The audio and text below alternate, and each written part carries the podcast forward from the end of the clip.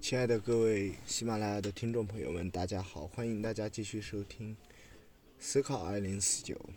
嗯，那么今天呢，我们一起来跟我一起走，一起来讲述世界史。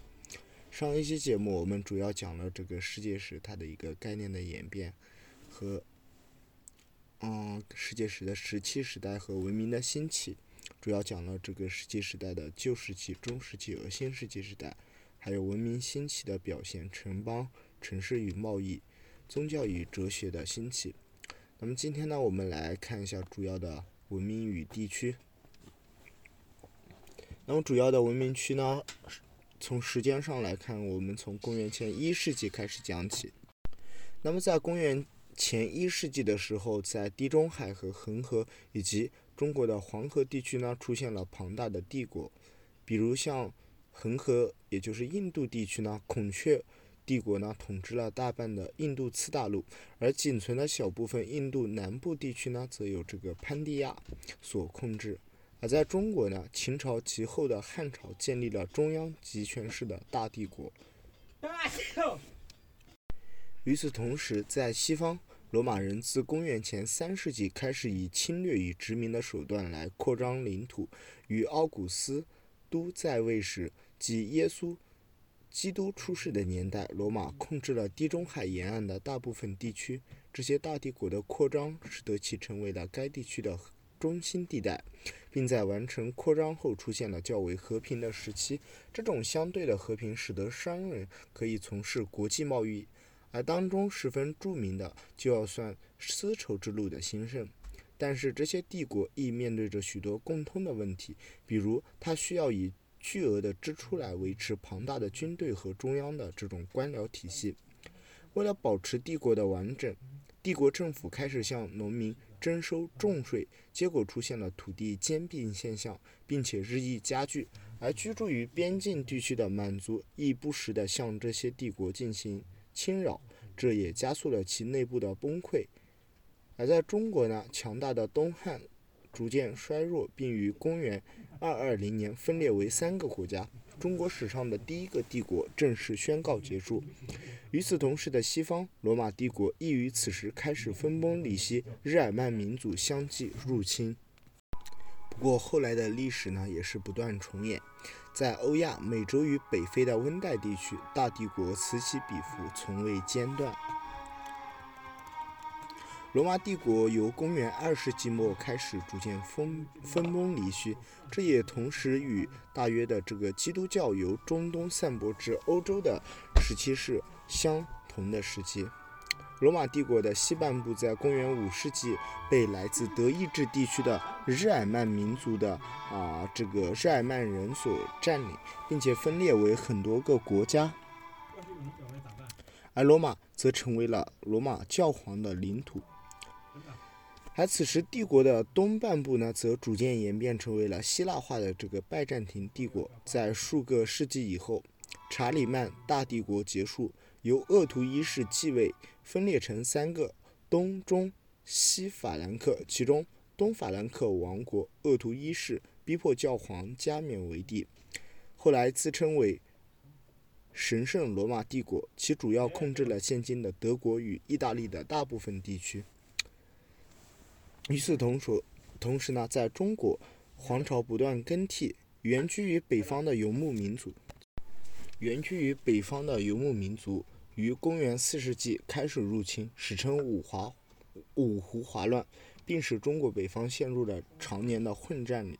直到公元五八九年，隋朝统一了中国，结束了魏晋南北朝时期数百年的战乱。而其后的唐朝，也就是从公元六一八年成立到公元九零七年，啊，唐朝灭亡，更使得中国那正式踏入了古代封建王朝的黄金时期。而在唐朝的这个安史之乱以后呢，开始分崩离析，直到公元九七九年北宋重新统一中国为止。然而，来自北方的游牧民族啊的压力也不断增加。增加，使得中国北方于公元一四一一四一年陷入了女真族所建立的金朝之手。其后呢，全中国更与啊。公元一二七九年被蒙古人所建立的元朝统治。十三世纪的蒙古帝国控制了大部分欧亚地区，成为历史上连续，嗯，这个陆地领土及国土面积最大的国家。而此时，印度北部呢有极多王朝所控制，在印度南部呢则有三个小王国所控制，分别是啊哲罗、朱罗与巴拉法。而对于这种相对稳定的状态呢，也使得印度教文化得以在公元三四世纪与五世纪之间呢进入了黄金时代。嗯，再来到美洲。迷失的城市，啊，这个马丘比丘呢，成为了印加文明的象征。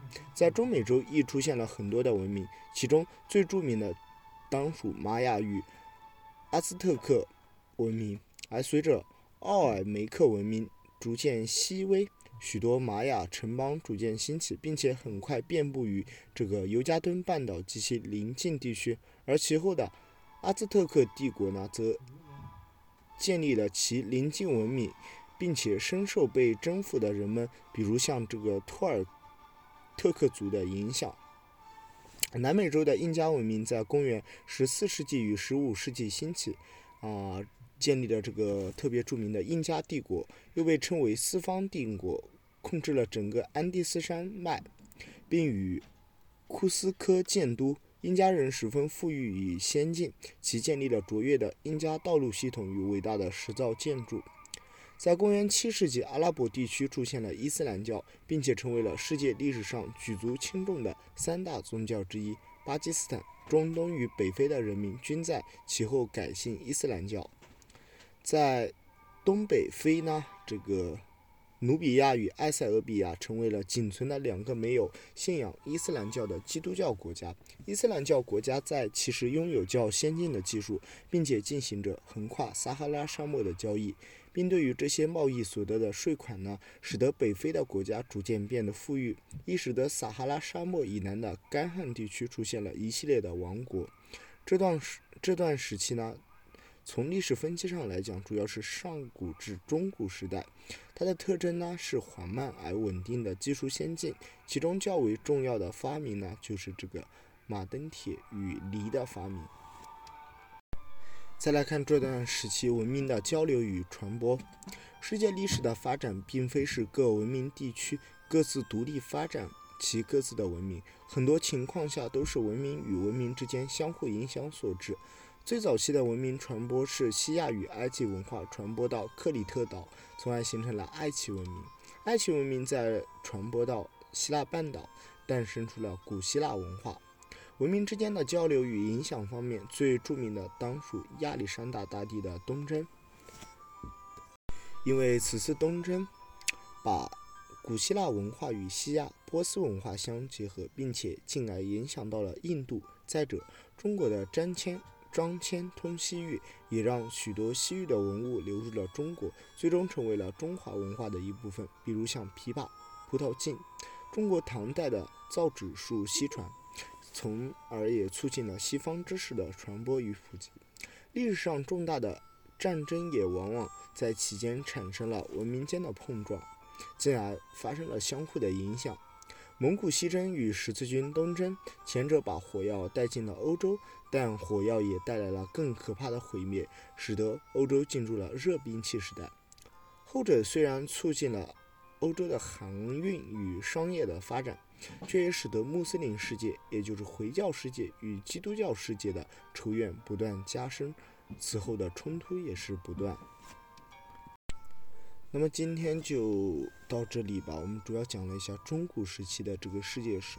那下一期节目我们再来进入到近代世界史，然后有时间再来看一下二十世纪的世界。最后我们再来看一看大事年表。感谢大家的收听，晚安。